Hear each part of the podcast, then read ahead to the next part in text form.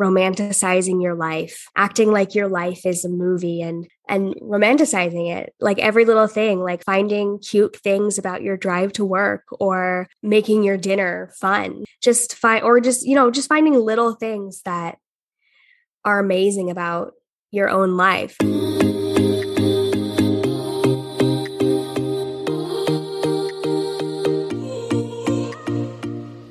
Welcome to the Digital Dreamer, where we believe it's possible to escape the suffocating 9 to 5, achieve financial independence, have the freedom to do the things you love, and contribute to the greater good, all by being smart about digital marketing. Hey everyone, I'm Abby. And I'm Kim. Welcome back to episode six of the Digital Dreamer podcast. Today we are talking about the pursuit of happiness what does it mean to be happy? What things make us happy? Why should we care if we're happy? And I also thought this was a fascinating little side note, too. Why should we care if our friends are happy? We're going to talk about why our friends' happiness rubs off on us. So, what have you been up to, Abby? Well, last week I got sick. And I feel like in this day and age where COVID is everything, when you get sick with something that's not COVID, you're like, wait a second, that's not supposed to happen what? Yeah, so true. I took a COVID test like every day and I was convinced it was going to be COVID. It was negative every time. I took like all of the, you know, like flu and stuff, all those medicines. None of them were really working very much. Yeah. So I don't know what I had, but I did not feel good. And I even took allergy medicine. That didn't help. I feel better now, but I feel like my nose is still messed up. So maybe I have a sinus infection. But yesterday, I got to go to a special event at Fotografiska in New York City. It's a photography museum.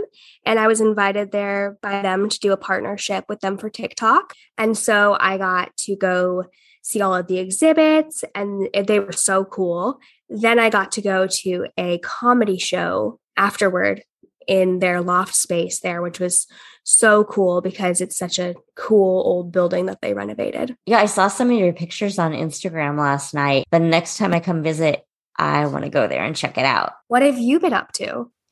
Last Friday, I had a group of friends over. We have a friend that moved away who is back in town. And so I had a group of my friends over for a pool party and we had tacos and I made two different kinds of taco meat and put them in the crock pot. And then everybody brought potluck.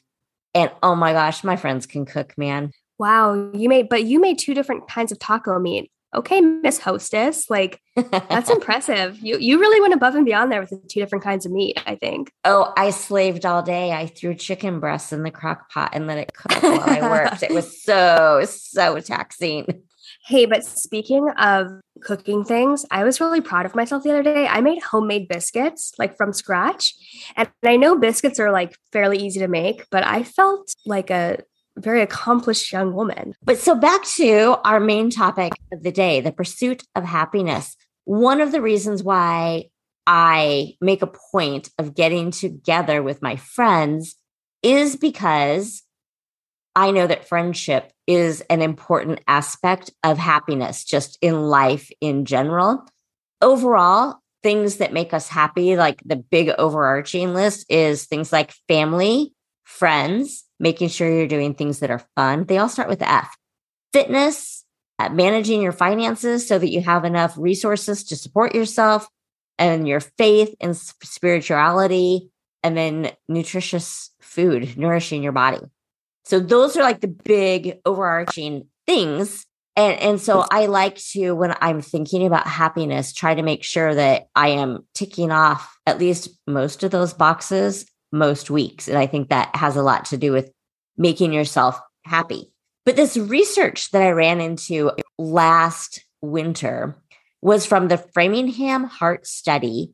And it basically says that our friends and our friends of friends and our friends of friends of friends all affect our happiness, which to me is just mind blowing because that means that your friend's friend, who maybe you've never even met, if they're having a bad day or they're depressed or they're just a mean, nasty person, that somehow that can affect your happiness. And I think that that is like just a super interesting thing to know. I agree. That's really interesting because it, it just goes back to show you that you don't sometimes realize how much other people's energy affects yours. And if someone's friend's energy is affecting their energy and then they're with you, then their energy is affecting your energy. So, yeah, that's so interesting. So, similar to Six Degrees of Kevin Bacon, the researchers called this three degrees of influence. And it says we already have known that happy people tend to cluster together and miserable people are more likely to have friends that are wretched. But what surprises us is that this impact permeates beyond our circle of direct contact to even people three degrees of separation who we might not even know. And I just think that's super interesting. And so maybe it shows you that you don't have 100% control over your happiness, but it also, to me, points to the fact that it's in your best interest to surround yourself with happy people and then also do what you can to provide encouragement to and support to your friends to keep your friends happy. Oh, definitely.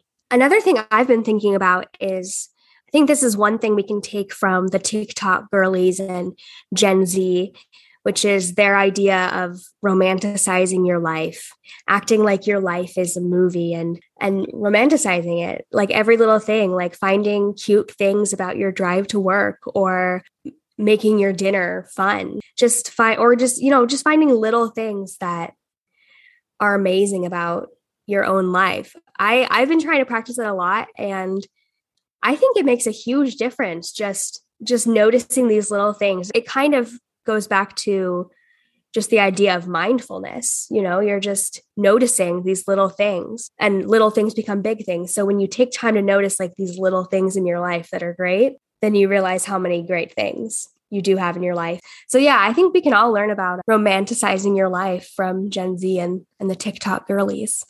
I think that's a great idea too, because really life is a collection of moments and all of those moments add up to create the story. Like if you were reading a story or watching a film about your life, it's made up of all those little moments that add up. And we don't always get to have the big vacation or the promotion or the weddings or whatever the big things are that we celebrate. And so, if we want to be happy, we need to make a point of noticing what makes us happy and celebrating, celebrating the little things. Oh, this reminds me of something else celebrating the little things. You know, we've talked before about how we do wedding showers and engagement parties and baby showers. But what if you celebrated with your friend group the little things like, I don't know, your friend gets a raise, go have a party or celebrate in some way? Or what are some other things that come to mind along that category for you? I know. I was actually talking to my hairdresser, Megan, recently and we were talking about i was like i don't know when i'm going to get married it's not fair that i can't have a bridal shower and get all these toasters and things and she was like she was like i mean because this was like right after we went to my cousin's bridal shower and i was like i don't know when i'm going to get married i might be really old when i get married or i might never get married I want to I want people to be thoughtful and, and, buy me things. I know that sounds like so horrible, but I was like looking at her at her bridal shower. I was like, this is so fun. And my hairdresser was like, you know, you could just you could just do something like that for yourself. You could move to a new apartment decide you're having a housewarming party. You could throw yourself whatever, you know? Why can't you? It's a it's a rule we made up that these things have to be for bridal showers or for baby showers. You could just have a party, a housewarming party or whatever. It just reminded me there are so many rules that we make up in our heads. And that reminds me of in college, we had a teacher who was like talking to us about these rules we make up for ourselves. She was saying how she always told herself, oh, I have to, you know, I'm going to go to the cafe for lunch and then whatever. And she, one day she realized, she goes, I don't have to go to the cafe for lunch. That is a rule I made up. If I want to go somewhere and get lunch, I could do that. Like I can do whatever I want. Why am I putting rules in place that don't have to be there? That is one of my favorites. Just thinking about who said it has to be that way, who made up that rule. Why can't I do it my way? And yeah. I think that's really important when it comes to finding happiness and and joy in your life. And that even tying it back to what we were just talking about about celebrations and bridal showers buy the dishes. If there's something that you want, treat yourself, use the fancy dishes. I mean, I know young people don't really get like all the fancy china and all the fancy glasses anymore. I have cabinets full of stuff that have practically never been used because it's like, you know, old school, you would save that for Thanksgiving and Christmas, but why have nice stuff if you're not going to use it? Or bring it I out. Agree. Find reasons to celebrate more often and bring it out and use it then. And then going back to something that you said, you know, we talked about gratitude and we talked a little bit, I think, just in passing here about journaling. I think it's really important just to use your journal or create lists to keep a running list of things that you're looking forward to? I'm a big list maker. I make lists of everything on my phone, in my journal, on sticky notes. I make lots of lists, but I agree. I have a list right now in my journal of things I'm looking forward to. And because it helps me, you know, if I'm having a down week, I can look at my running list of things I'm looking forward to and be like, oh, this is happening this week. I kind of forgot about that. So this week, one of the things I noticed is I'm looking forward to the new Pretty Little Liars series is dropping on HBO Max um tomorrow actually on the 28th. So I'm very excited about that. Not that I was feeling down, but I went and looked back at that list and I realized how many things I have to look forward to coming up. And they can even be little things like that. Like I'm looking forward to that show dropping on HBO Max. Or I know that every Tuesday I can watch Only Murders in the Building on Hulu. Like just little things like that. I have not watched anything since you left. I have to go back and catch up because I've You need to catch up so much so much is happening. Oh goodness, that is such a good show. I can't believe that I had not watched that. And then we're walking down the street in New York last time I was there, and you and my friends point to a building. And you're like, "Oh it's the building it takes place in." With the economy getting more uncertain, we know a lot of you are looking for ways to add some extra cash to your pocket, maybe by creating an additional revenue stream. We've created a free guide to help you sell digital audio programs. You can make money selling your knowledge or your creativity. Information products are quick to put together and you're doing your customers, your audience base a service. All you need to do to get started is download the guide and have your first audio product ready within a few hours. Visit the link in our show notes or click the resources tab on our website to get the download go to irisdigitalmediagroup.com. So another thing that I use my journal for is I started this year something different where I, at the end of every month, I have a list of the things that were cool or that were fun that happened. And so I just have at the back of my journal now this running list of in January, these were the highlights. It's kind of like a highlight reel. And so every time I think, oh, I like that. I have a boring life or nothing ever exciting never happens to me. I can go through and look and every single month now I'll have at least 10 things that were really awesome or cool or it might be like Katie's graduation or my trip to New York or you and Iris coming home. You know, it could be smaller things or bigger things, but it's really kind of fun because I I do use it as my highlight reel now to remember the awesomeness that happened because you know, like when you get to December and you think, oh, yeah, what happened this year? I have a hard time of pulling out all those things. I used to do this with the runners that I coached. I would have them keep a journal and it, ideally every time you get done running, but even if it's just once a week, you're writing about the things you did well, the things that made you happy, the things you thought about while you ran.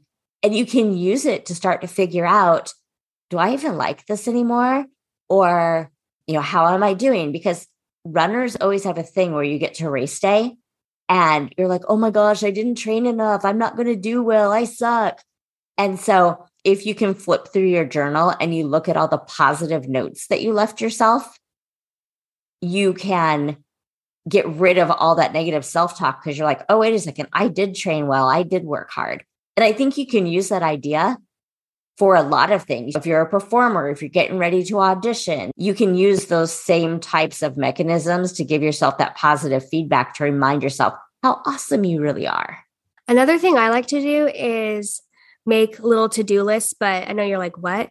But not like to-do lists that make you be like, oh my gosh, I have so much to do. Ones like for the week that are like, these are fun things I would like to do this week. And they can be little things like, I would like to buy flowers. I would like to read a book. I would like to go to this coffee shop I've been wanting to try.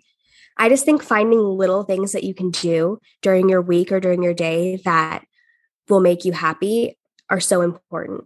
Another thing that we have talked about before about happiness is getting rid of the toxic people in your life, the relationships yes. that drain you. And like I said, I think last episode or maybe two episodes ago, how this year I've ended friendships with several people. And it's not sad for me because it's something I wanted to do and I should do because they weren't bringing me joy and they were draining me and they were bringing me down. I feel so much more free now and I feel happier. And it's kind of crazy the weight that you can feel lifted off of your shoulders when you end things with someone who is not doing anything for your life and they're just weighing you down. Mm-hmm. I think that also goes for jobs. If you have a job that is sucking the soul out of you, you need to figure out your exit plan. I'm not saying you quit your job today, but you start working on your exit strategy. And same with friends, like certain people, you probably can't just completely cut out of your life. But that doesn't mean that you can't find ways to limit the amount of time that you spend with those people. Another thing I've been trying to get better at that I know helps make people happy is spending more time outside. I know the sun makes you happy. And my issue is that my apartment, the way that it is facing, and because I live downtown in New York City, there's so many tall buildings around me. I don't get a lot of natural sunlight into my windows.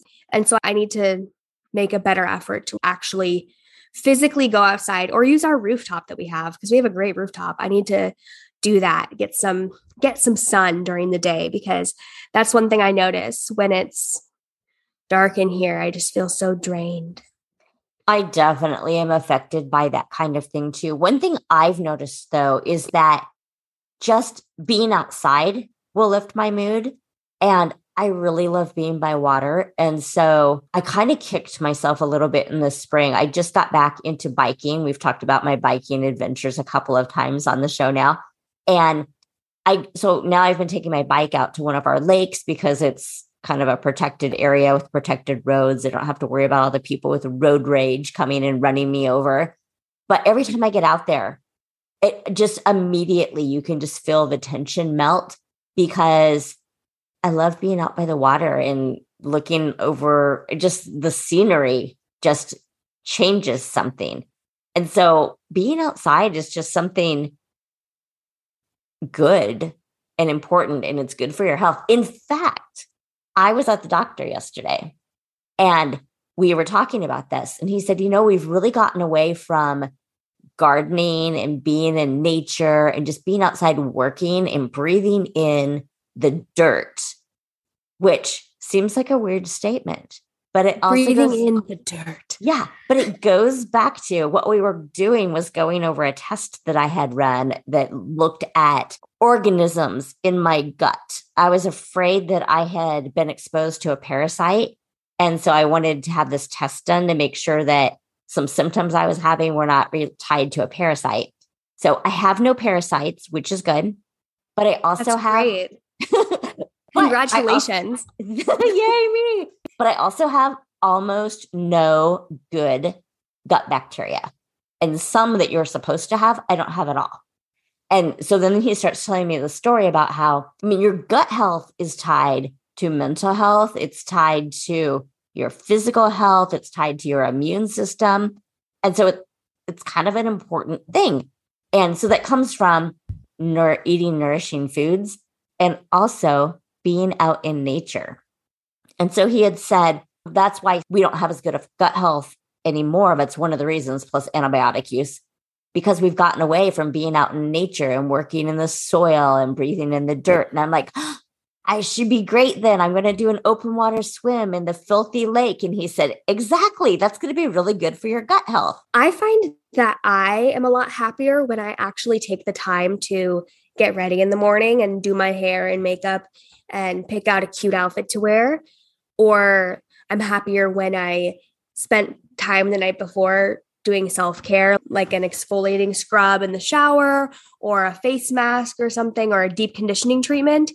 There's probably a reason why all of that correlates to your happiness, but I find that I am much happier during the day if I feel good about the way that I look and the way I'm presenting myself. It's really interesting to me, too, that when you talk to a lot of pro runners, they will tell you that they have a certain outfit that's like their power outfit, that if they want to feel good and get pumped themselves up on a day of a special workout or on a race, what they wear matters to them. So I can see where psychologically it just makes a big difference.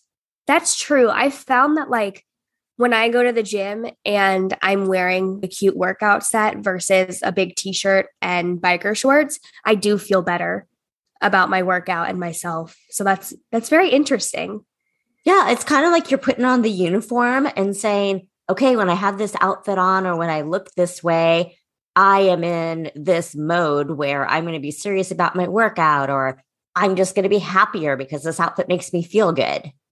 See, that all reminds me of this TikTok that I was watching where this girl was basically saying that if you want to make real change in your life and start living as the person you want to be, you should create an alter ego version of yourself and like give her a name and give her qualities that you want to have.